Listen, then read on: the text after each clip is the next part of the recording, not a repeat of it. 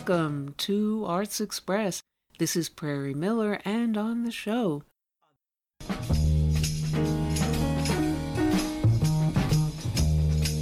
Good evening. My name's Garland Nixon. And you know, people have these buzzwords. People have these buttons that are that they push. But you know the problem, the real problem I have with that? You got buttons that somebody can push to anger you, or buttons that if you're a member of one of these teams, or buttons that somebody can push to make you happy. And they ain't even your buttons. See, if I got buttons, yeah, I got buttons. Believe me, I got. We all got our buttons, right? I got buttons that somebody can push that'll make me angry, or buttons that somebody can push that'll make me make me happy. Certainly, certainly. But I want to believe that they're my buttons. Maybe I'm wrong, but I want to do my best to ensure that I have internal checks and balances to know that they're my buttons. One of the things that I know if I'm part of a team and everybody on the team can cheer, if I can tweet something, yes, you know what I remember? I'll never forget this. It's when I stopped award show, uh, watching these award shows. There was some award show in Hollywood, right? And somebody just came out and walked up to the um uh, up to the uh, mic and just said "F Trump," and everybody went crazy and the crowd cheered. And I thought, that's cult like to me. You know that you would just okay. My team, my group has a particular individual. We a set of individuals and all I have to do, it's almost like some kind of a religious ritual. All I got to do is walk up to my group and say that name, Trump or Putin or whatever, right? And everybody in my group will just cheer. They will, they don't even know why. F Trump, yay! F Putin, boo, Screw the Republicans, ah, hey. And same with the Republicans. You can just say Hillary or whatever. Like, oh, I hate Hillary. Like a bunch of um need, need I say, cult members. And I just kind of sit there and watch people like that who all want to be alike. I want to be different like everybody else. And I just scratch my head and like, eh, this doesn't work for me. And then I'll see things that, from a perspective of logic, don't make sense to me. Right now, what's going on? I am very unhappy with the level of um, censorship that's online to me, the level of censorship. I don't agree with censorship. I oppose censorship. I believe in the First Amendment. And the kind of cockamamie arguments that we're getting, people are like, it's hate speech. But yet, when you look at what has happened when it comes to censorship online, what has happened? What has happened? We learned from the Twitter files. The Twitter files, I looked through them as much as I could. And what did what did what did we learn from the Twitter files? We learned that the federal government, the FBI, had an incestuous relationship with at least Twitter, but from the looks of things, all of the social media companies. So the FBI had this incestuous relationship. It had like a portal, literally like a program, literally like a that where they could constantly communicate with with Twitter, and they were sending names, people's names. Get rid of this account. Get rid of that account. These are Russian whatever accounts. These are Iran. These are Chinese. And when we looked at them, many, many times they were just Americans. They were just people. Tens of thousands of accounts would be sent to Twitter and they'd say, get rid of all of these accounts, banish them. And many of them, when people started researching, was just like a lady in Waukegan, right? And Twitter said, okay, you're out of here. So if it, effectively what you had is the government can't censor you because that would be a First Amendment violation. So the government used Twitter to go around the Constitution and say, so if the government says you're thrown off because I don't like what you said, that they can't do that. So they'd say to Twitter, "Hey, Twitter, throw them off because I don't like what they said," and Twitter would throw people off. Twitter would take all kind of actions. To me, that's clearly a First Amendment violation. Clearly, there is a problem with that. Now, well, for starters, we got people who are a member of a team who say, "I don't believe that." Why? And this is what I love because it came from fill in the blank. Glenn Greenwald, Jimmy Dore, Tucker Carlson, it came from whatever. And I think, you know what? Well, then you're an idiot because if you're standing there and there's there's roaring outside the door, and and and Glenn Greenwald and Tucker Carlson, and you walk get ready to walk out the door, and they say, "Hey, guy, hey, dude, what? Um, I wouldn't go out that door. There's a werewolf out there." And you look outside, and sure enough, there's a full moon, and you hear some howling and rustling in the bushes. You're like, "Yeah, well, it makes sense. There's a full moon. There's a bloody corpse on the sidewalk that looks like it's been mangled. I would say mangling is what happened to that bloody corpse. And uh, there's some weird, furry looking dude at the end of the uh, sidewalk. And maybe he's got on a costume. I don't know. But here's the problem, dude. Glenn Greenwald and Jimmy Dore and Tucker Carlson told me, I'm not listening to them. They're right wing, whatever. They're fanatical, left wing, right wing, all of the above. I hate them. I'm not listening to them. This is the way cultish mentality works now, right? This is the way. It's no, there's no more looking out the window. What do you see out there? Ah, mangled body, full moon, hairy dude. Ah, I think I'll stick around inside of here and put like a salt pentagram in front of the door, whatever the hell they do in those werewolf movies, right? None of that. No, no, it's hey, how dare Tucker Carlson and Jimmy Dore and whoever tell me to do that? I'm out. You open the door and trust me, it ain't going to work well. The hairy dude at the end, the hairy dude the end of the sidewalk is going to do what hairy dudes at the end of the sidewalk do, and it ain't going to work out well for you. Why? Because you weren't a person who used critical thinking. We used to use critical thinking, but now we use boogeyman thinking. Doesn't matter what came. You see, our our our team likes uh, censorship online. So since my team likes censorship online, I gotta like te- censorship online. If my team suddenly opposed it, I would suddenly oppose it. That's why I ain't a member of a team. Ain't gonna be a member of a team. I don't like these teams. They're they turn really smart people really stupid. Using all of those to come to a conclusion, not I'm a member of the team and my team doesn't like that guy. So I'm not going to listen to anything he says because my enemy said it. That's the mentality we got in America. No wonder this country's going straight down the toilet. It ain't going down the toilet just because our leadership is so bad, and God knows it is bad. It's going down the toilet because our leadership has turned our citizens into cult member morons who reject critical thinking and just simply say, uh, you, you give them some information, blah, blah, blah. You know the first thing they say? Who said that? Where'd you get that? Well, okay, I'd be happy to show you. Here's where I got it. Oh, came from FoxNews.com. Oh, or came from MSNBC, or came from Washington Post, came from RT, came from Press, came from whatever. They don't stop to well before you. It's there's nothing wrong with taking into context where it came from. There's nothing wrong with that taking it into context, but that ain't the sole decider on whether it's right or wrong. And in America now, it's not even decided. You just dismiss things. Let's just dismiss it. The Twitter files comes back, and we find massive government overreach and intrusion. We find that literally the government was reading people's DMs, that the government basically was pressuring Twitter Give me this information. Give me that. Take this person off. Take that person off. Remove this person. Um, here's some terms we want you to search for. And anybody that says this or that, get rid of it. If they say this about COVID, there are people that are thrown off just because they took the position on the wrong position on Ukraine. Just because they're like, yeah, I don't think we're doing the right thing here. I think we're wrong. Oh, there you go. You got to be thrown off. You're not allowed to. You've had a little too much to think, sir. Pull. I got to pull you over. You're gonna have to take a test. You've had a bit too much to think. You're out of here. And our government was literally doing that.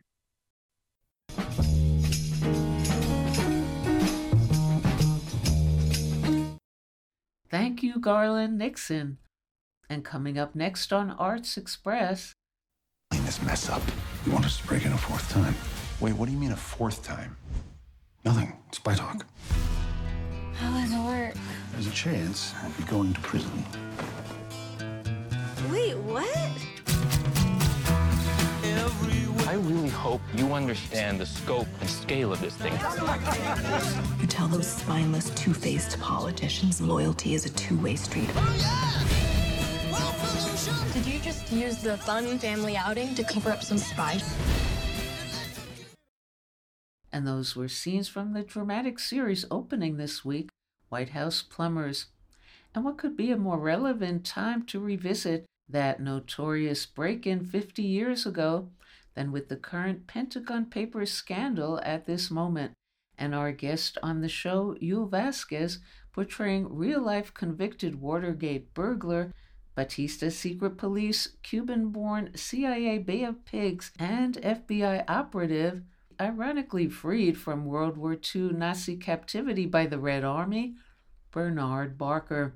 Here's Yul Vazquez talking as well about his other current real life portrayal as gangster Jose Battle in Godfather of Harlem.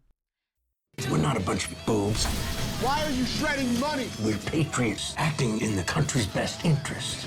What about the best interest of your family?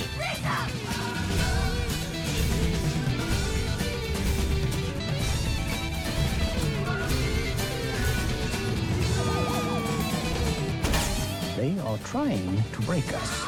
Howard! What have you done? President is a good man. Between you and me, I worry about some of the people with whom he surrounds himself. Hmm.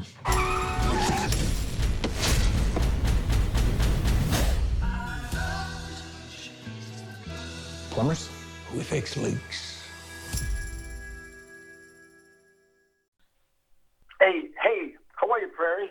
Hi, and welcome to our show. Oh, thank you for having me. Okay, what led you to join the production of White House Plumbers? Well, uh, you know, it's a story I knew well. Um, I knew Gordon Liddy's book, Will, which I'd read, you know, when I was a kid. I, I knew that book well, um, which is just a fascinating, insane book. But uh, so, um, and there was there was there was players involved in that that I also knew personally, like Justin Thoreau and uh, a couple of other guys. So, you know, again, the opportunity to play a real life historical figure uh, is always appealing, you know. Um, that one is a real physical uh, transformation because I, I look I look uh, very very very different than the actual guy. So that had its challenges, but I'm uh, I think it I think yeah, that has has turned out quite well. I haven't seen the whole thing, but I'm hearing good things about it.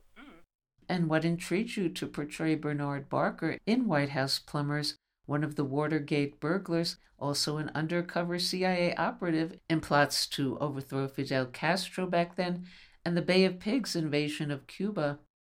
I knew the story of Bernard Barker. What a lot of people don't realize about Bernard Barker is that Bernard Barker was in a Nazi concentration camp. So Bernard Barker had, Bernard Barker grew, was born in Florida. He's Cuban American parents, but born in Florida, and becomes involved in the Bay of Pigs because, again, like my like my uncle, my my own uncle was who was in the Bay of Pigs invasion. There was there were these Cuban Americans that wanted to take the country back from Fidel Castro. So that's always interesting to me. So there was, there was a personal connection there with Bernard Barker. And what are the challenges for you of playing real people in these two productions? Well, the the, the key to the key to doing that anytime is is that is that it's handled with respect and that and that the uh, that the writing supports you know that that, that it stands up that it that that they're not asking you to do something silly that you know never actually happened or you know it's just you know demeans the character. So you know you have a responsibility to present this person as a as a real two-dimensional human being. You know, flawed and also a guy maybe has children. You know, you know these guys like this are many things. Just like just like we are many things. You you and I are many things. You know, and we are just multiple. We're we're multi-layered beings. Mm. It speaks volumes. What can you say about the latest episodes of Godfather of Harlem and what audiences can anticipate? You know, you. I think the audiences will be will be introduced to maybe uh, a part of uh, history that maybe they they were not aware of. You know, which which is the Cuban American experience, and all through the eyes of, of of this gangster that I play called Jose Battle. Now, Jose Battle was he he had been in Batista's police, and then he comes and gets involved in the states in organized crime uh, through his organized crime connections that he had had in Cuba, and becomes a, a you know becomes a very powerful gangster on the eastern seaboard in the numbers racket. But he also was had been a veteran, you know, had been in the Bay of Pigs and had fought to liberate Cuba from um, from Castro. So that's a part of his life that was very passionate about continuing that fight. So it's a man, it's a complicated guy in a way because he, you know, he's a gangster, and gangsters generally uh, don't, you know, go around doing, you know, very nice things every day. So that's something the audiences will learn about this guy that they may may not have known about. Um, what can they expect coming up? Uh, they can expect a lot of uh, a lot of fireworks. Now, Godfather of Harlem is described as quote a collision of the criminal underground, Malcolm X, and the civil rights movement during one of the most tumultuous times in American history. What are your thoughts about this show's unique approach to depicting both? Like anything, it's a it, it, it's a television show, you know, and I think it.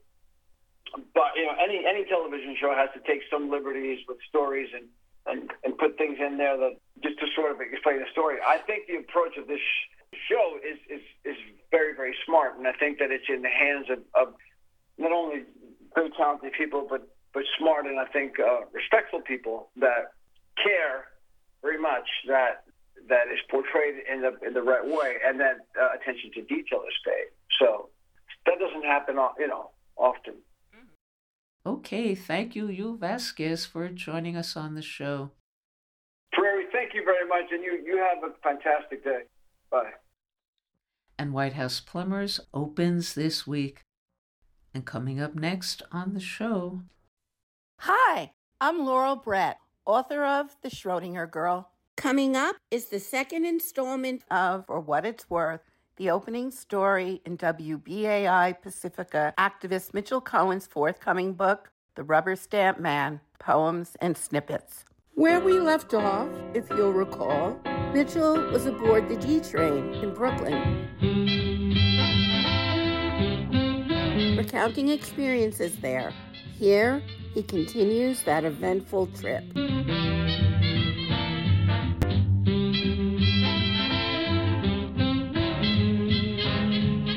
Through the windows, story after story rattles with me across Brooklyn. The D train, the ride to Coney Island that Bob Dylan found to be so interminable in visiting Woody Guthrie on Mermaid Avenue, bounces me back and forth between the decades and highly personal memories. Here is the park, a triangle across from Lafayette High School, where my dad whacked a softball over the fence. The ball continued over the train tracks and then carried over the fence across the street. A gargantuan shot that was jaw dropping as the kids in the neighborhood followed the ball's flight. They said it was my responsibility to tell my dad that hitting the ball over the fence, to say nothing of hitting it over the train and over the second fence across the street, was, absurd as it sounds, an automatic out by our ground rules, though worth all the glory and memories to be. Here are the Marlboro projects where I grew up after we moved from Brighton Beach. Down the block, I see L&B Pizza and Spumoni Gardens. And here is John Dewey High School, which my dad, elected to the school board to fill the last of nine slots, fought to set up as a magnet school in the belief that children in the projects, and not just the elite, should have access to quality education.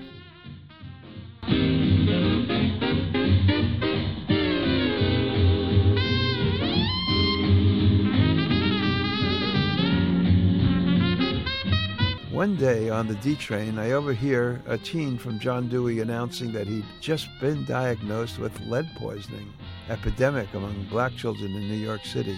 His friend responds as only a New Yorker can. Well, at least the lead will block the radiation from the bombs and power plants. Shazam! Yeah, Dad. Genevieve tore herself apart over the meaninglessness of it all, as the world would be coming to an end in five billion years. Meanwhile, the meaninglessness in this world smacked us around as well. Having no witty words for her, we're back in the late 1970s, remember? I slid the Buffalo Springfield record for what it's worth from its sleeve and placed the vinyl onto the turntable, careful to match up the hole with the metal spindle, and cranked up the volume. Blast the darkness away with music, absurdity, bells of sarcasm, laughter, and protest. Flash forward 40 years. I was excited to discover the Pandora app on a lover's computer, and no bent spindle to misalign the record. The new technologies do have some benefits. I began blasting for what it's worth over her wireless speakers. I think it's time we stop, children. What's that sound? Everybody, look what's going down. The moment she said, Turn it down, she clearly had never attended the very loud Stony Brook, where our music rebounded in every corner of the campus and stitched together the multiple threads of our movements. Nobody's right if everybody's wrong. Young people speaking their minds are getting so much. I knew we were star-crossed lovers doomed, although I tried to prolong our relationship until she couldn't bear it any longer. In Googling the song just now, I found the Wikipedia entry to be a revelation.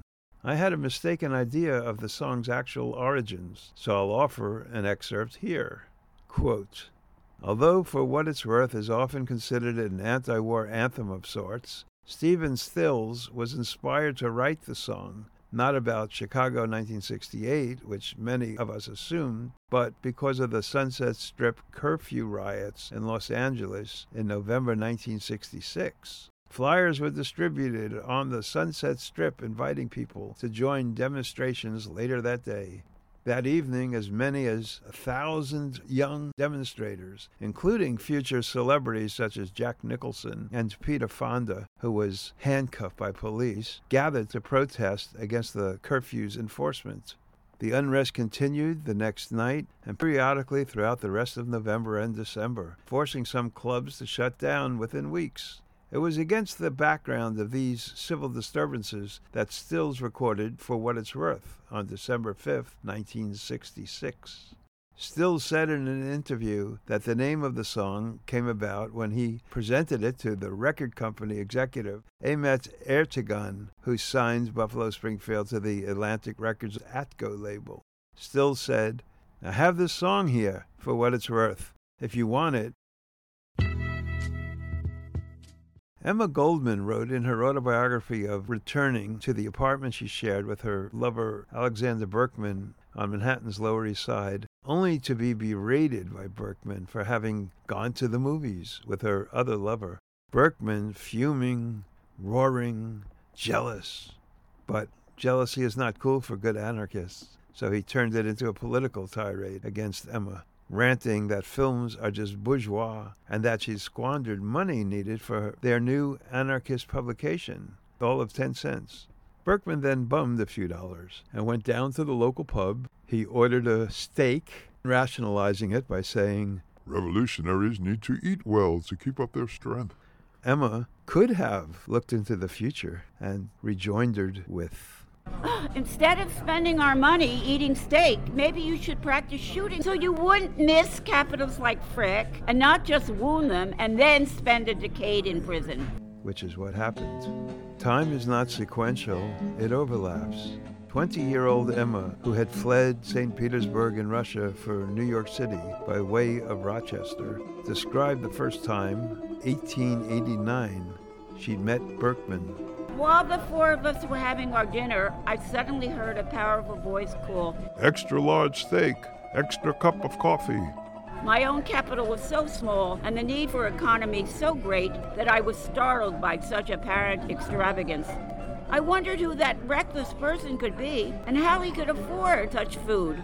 Who is that glutton? Solotaroff laughed aloud. Alexander Berkman. He can eat for three, but he rarely has money. I'll introduce him to you. We had finished our meal and several people came to our table. The man of the extra large steak was still packing it away as if he had gone hungry for weeks. And then she relays the incident that changed her life. Johann Most is speaking tonight. Do you want to come hear him? How extraordinary. I thought that on my very first day in New York, I should have the chance to behold with my own eyes and hear this fiery man, whom the Rochester press used to portray as the personification of the devil, a criminal, a bloodthirsty demon. I had planned to visit the office of his newspaper, but that opportunity should present itself in such an unexpected manner gave me the feeling that something wonderful was about to happen, something that would decide the whole course of my life.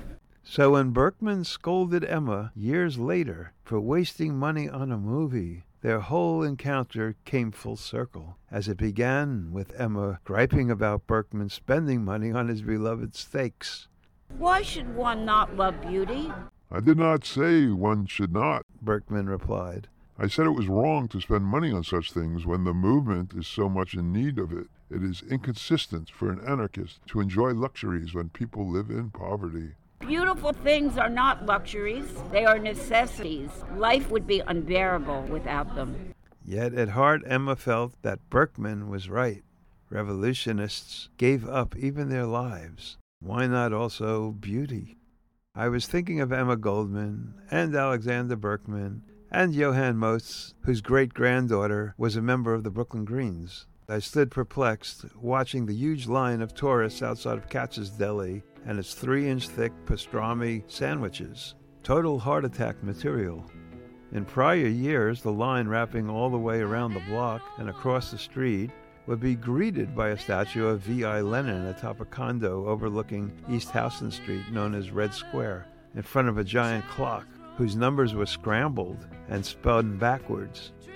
The statue was removed a few years ago, so I Guess now everyone comes to Katz's not to visit Lenin, but to practice their orgasm vocalizations, which, come to think of it, would make a fantastic TikTok follow up to the scene in Katz's from When Harry Met Sally.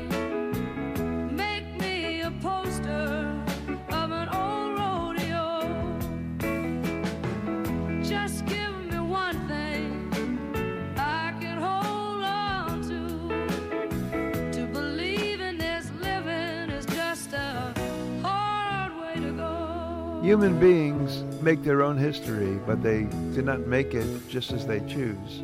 They did not make it under circumstances that they've chosen freely, but under circumstances already existing, that they're born into, given, and transmitted from the past. Dilemma after dilemma from yesteryear reemerges in the fierce urgency of now. The tradition of all dead generations weighs like a nightmare on the brains of the living and just as they seem to be occupied with revolutionizing themselves and social conditions, creating something that did not exist before, precisely in such epochs of revolutionary crisis, they anxiously conjure up the spirits of the past to their service, borrowing from them names, battle slogans, and costumes in order to present this new scene in world history in time honored disguise and borrowed language.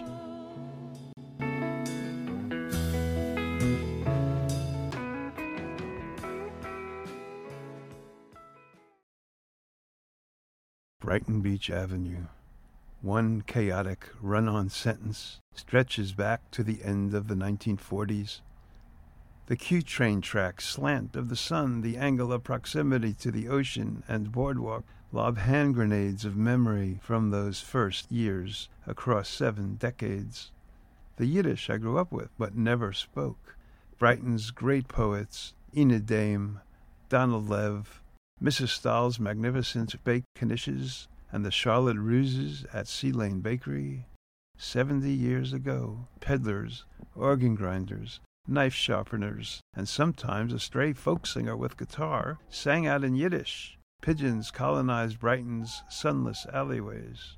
Today, the men chew lamb dimly off metal skewers. The shops cater to women proud to strut about in the latest hats stalking the avenue, sashaying into Eurasia for lunch. Just flies in the kitchen. I can hear them buzzing. Ain't done nothing since I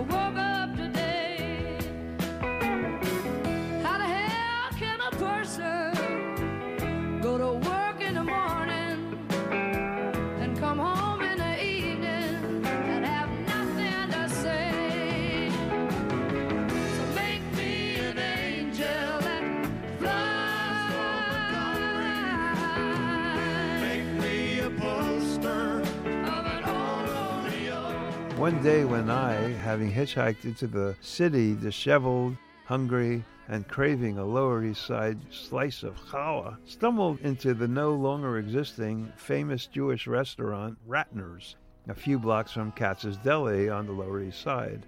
There was no line and no tourists. That statue of Lenin would appear as soon as one turned off Delancey and into the parallel Houston Street. The management and waiters at Ratner's, to say nothing of the customers, were already eyeing me with suspicion, so I innocently asked, hoping they'd give me a free slice. How much does that challah cost? Say it fast now. Dead silence.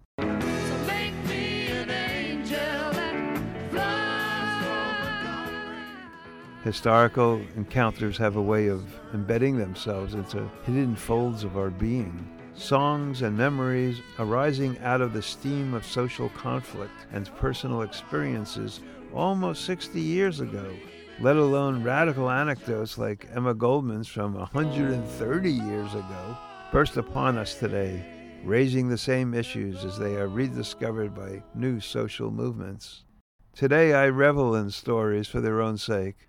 Forgive me, Berkman, their wordplay of poems, the unusual connections, the joy of learning about our forebears, fascinated by how such stories can explode into meaning, rage, or joy, with or without moral lessons, across canyons of doubt, but bridging them regardless in this jumble of greater and lesser holocausts. The scene, Bonnie's Grill in Park Slope, 2005.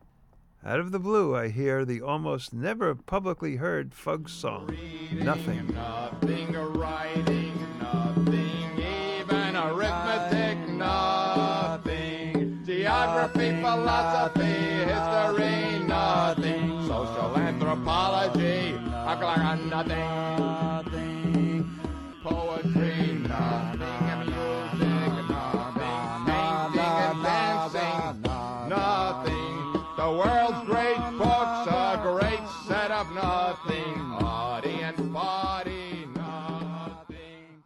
catch my breath, look up, and at the next table is a family with three kids, all being led at the song by the dad and mom. I half recognize the dad, Steve, as one of the important poets in the Red Balloon Poetry Conspiracy half a century ago. I too have become as unrecognizable as he is. I join in singing, of course. As I said, Tuli Kupferberg's and Ed Sanders' musical absurdity was my collective's theme song.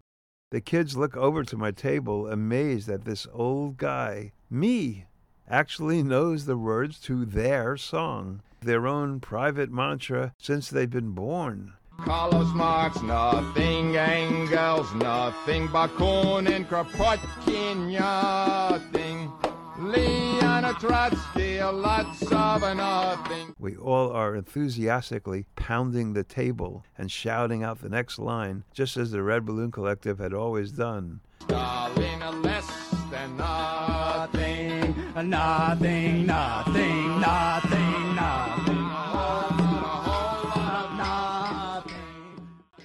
Laughter, amazement, curiosity. To the young ones, I'm sure, the names were just funny sounding loony chants, devoid of meaning. The way my brothers and I would pray before bed every night. Shade, Ishmareni, Matsaleni, Makolaru. The newer generations carry on with the same insanity as the prior ones. I happened upon an old friend of Jean-Pierre's and mine while in line to use the bathroom at a croissant's place in New York City during the giant rally for women's rights in 2018. Stunned and unsure, her name barely made it through my lips.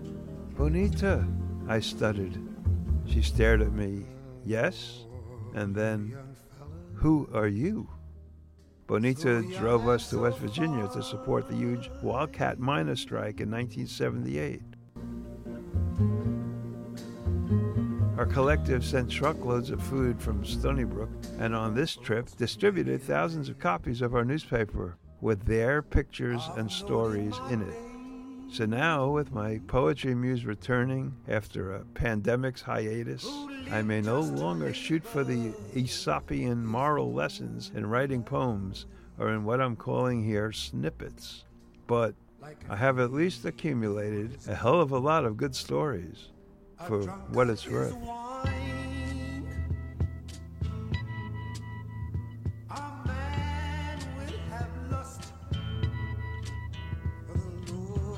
Something happening here. What it is ain't exactly clear. There's a man with a gun over there. Telling me I got to beware. I think it's time we stop. Children, what's that sound? Everybody look what's going down.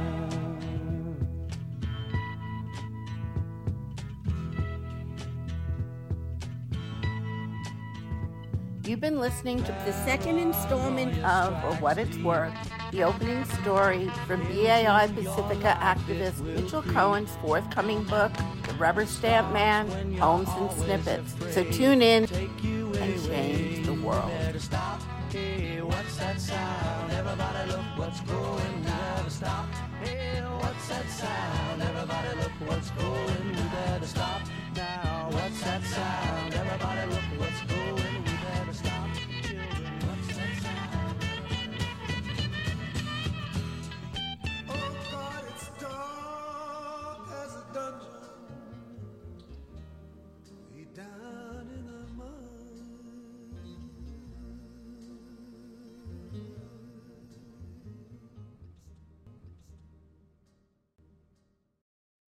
And now on Arts Express. Are you rolling? Scene one, take one. Hello. Hello and welcome. Welcome to 32 Sounds.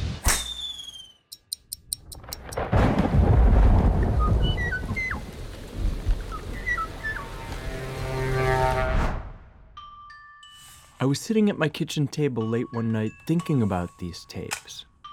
Voicemail messages that I saved over the years. How does a little piece of tape hold a person, make it seem like they're alive? I was wondering why sound has such a strange power. Hi, this is Jack Shalom. If you're listening to me right now through the radio or on podcast, then you know how powerful and evocative our sense of hearing can be. It may seem contradictory, but my guest today is the creator of a new film all about sound. So I'm happy to welcome the director of the new film, 32 Sounds, Sam Green. Hi, Sam. Hi, Jack. Well, Sam, I, I have a feeling you appreciate the irony of making a film about sound. Yes, of course. The irony and the great creative challenge. What prompted this film? What's your relationship to sound? And I would think as a filmmaker, you would be more drawn to the visual than the oral.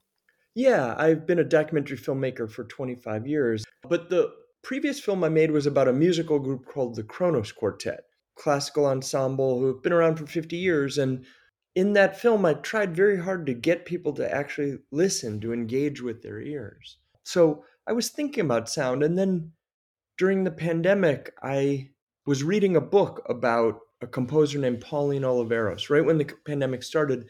And I came across a reference to Annea Lockwood, a friend of Pauline Oliveros, and it said, Annea Lockwood has recorded the sound of rivers for more than 50 years.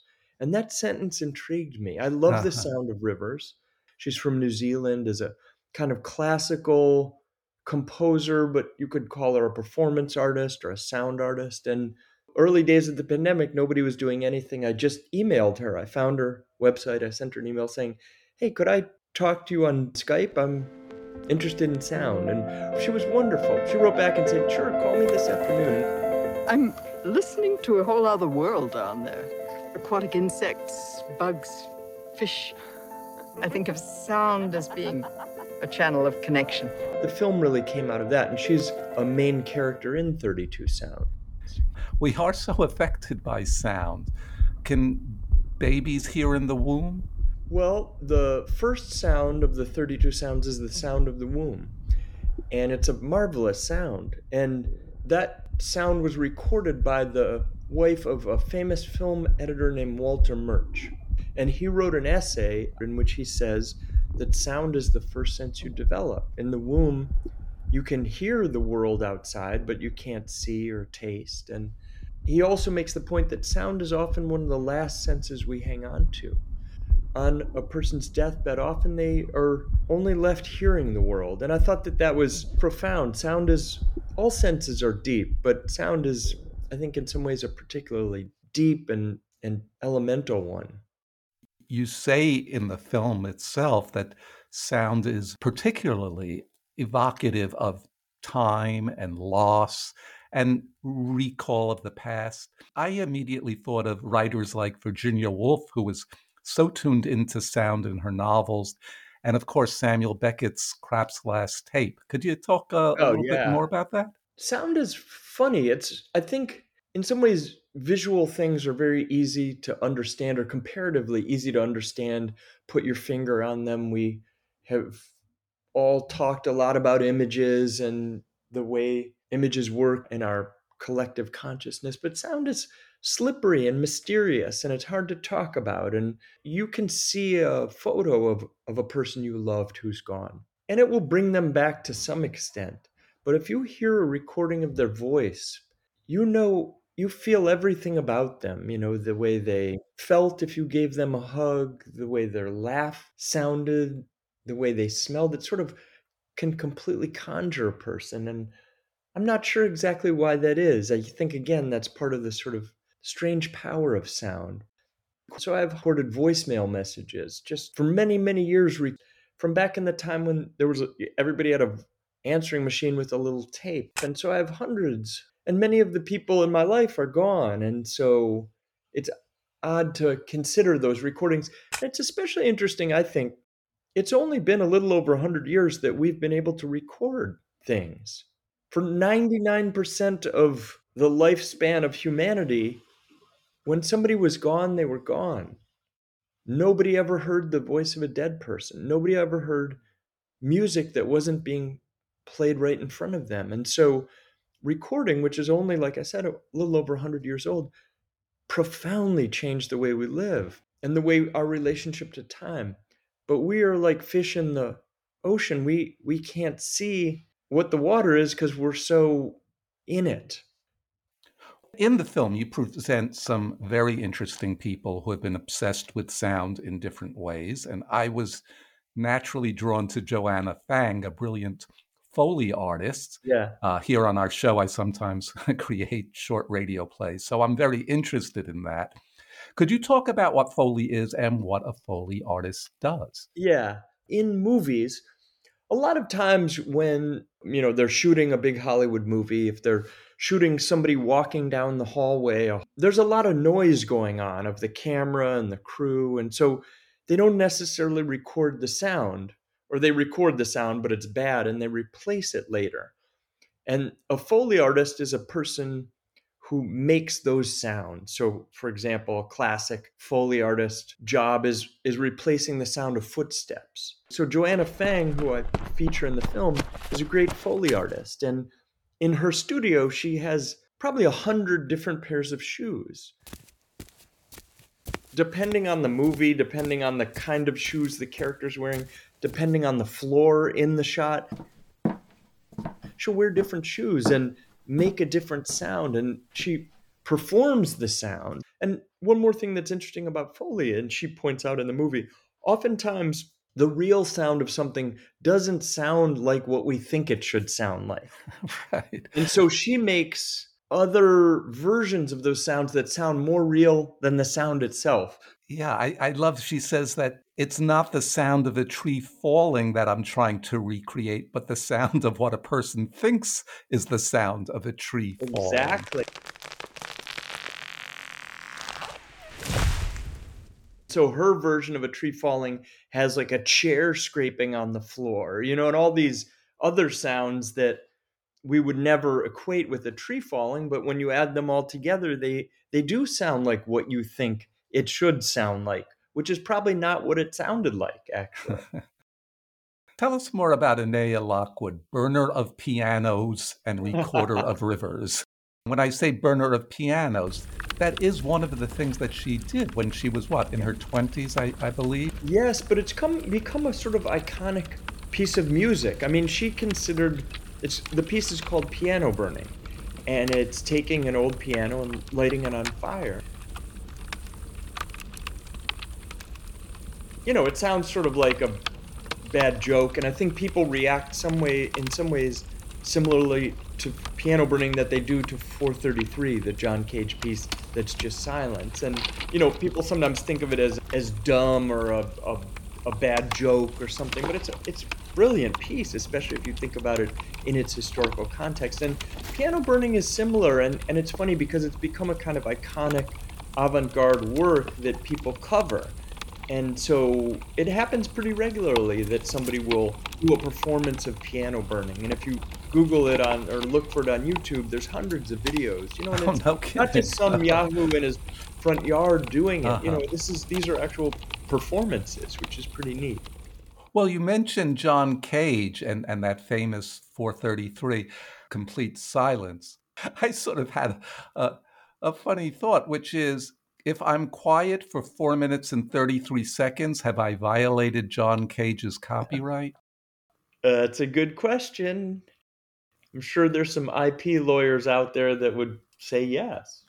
Well, we've we've had lots of innovations in trying to capture with technology the reproduction of our actual hearing experience. Yes. Uh, so take us through that, the capture of sound through microphones. Sure. So it's interesting to me, you know, you start with Edison and the phonograph, and then the film touches on um, the invention of stereo sound, and that was in 1933. And more recently, there's a kind of audio, spatial audio technology called binaural recording. Binaural sound works through headphones, but it doesn't really work through speakers. So cinema has not embraced binaural sound, even though gaming has and VR has. I'll just chime in with my two Yeah. cents about my experience listening to the audio uh, through my laptop computer. I was watching a screener of your film. I'm wearing headphones. And of course, I'm used to stereo, which separates right and left. But my experience with the binaural is that you're also separating front from back. And so, really, you have a, a full circle Sure, and it's even directional top, information. top and bottom too, so you can Yeah. have things Mhm. feel like they're at your feet or up above. Yeah, it's sort of a 360 audio experience, which is neat, and that's really how we experience the world. Well, your film has a very personal edge to it as well.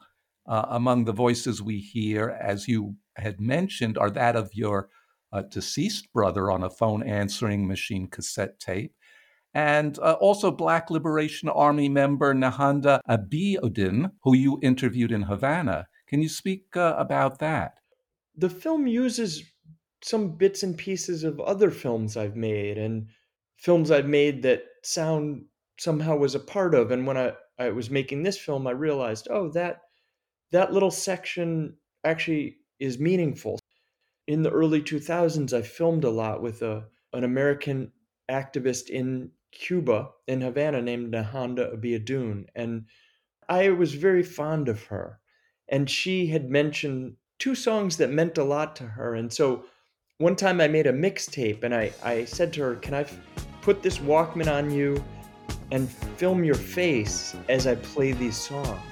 And one of them is Ain't No Stopping Us Now, the fantastic song from the 70s. And it was so wonderful to see her face light up when she heard that and, and then to see how sound and music can transport us. And she was transported back to a specific time and place when the song was so meaningful to her and so part of her experience. So I, I, I used that section and then later I, I included a voice message from Nehanda that Huh. that I have in my folder of voicemail messages. So.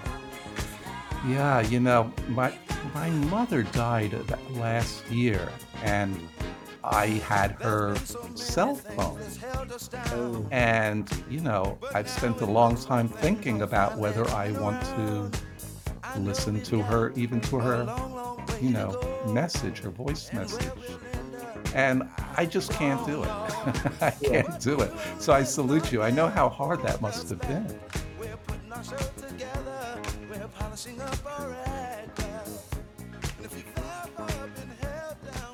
In the, in the film, you also have a sound archivist for the British Library Environmental Sounds Collection. Yeah. Who uh, chooses her most striking sound. Now, I, I'm not going to give away her pick, but could we play a little game? You pick a favorite sound, then I'll pick a favorite sound, and we can go back and forth with favorite sound. All right, you go first. Oh, you want me to go first?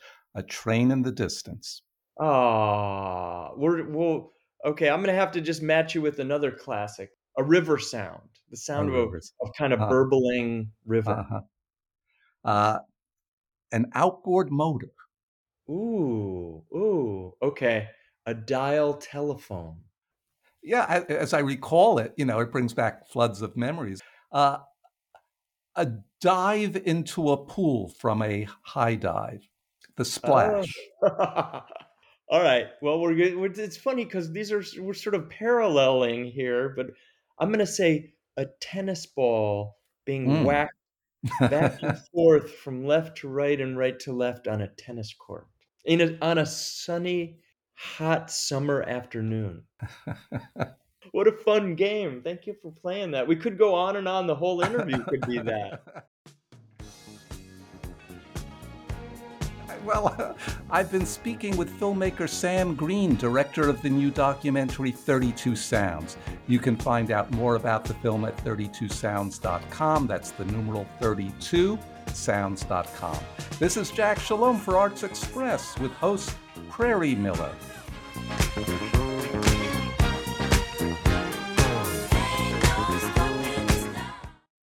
And that's all we have time for today on Arts Express Expression in the Arts.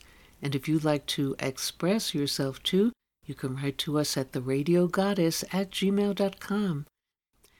Until next time, this is Prairie Miller leaving the station.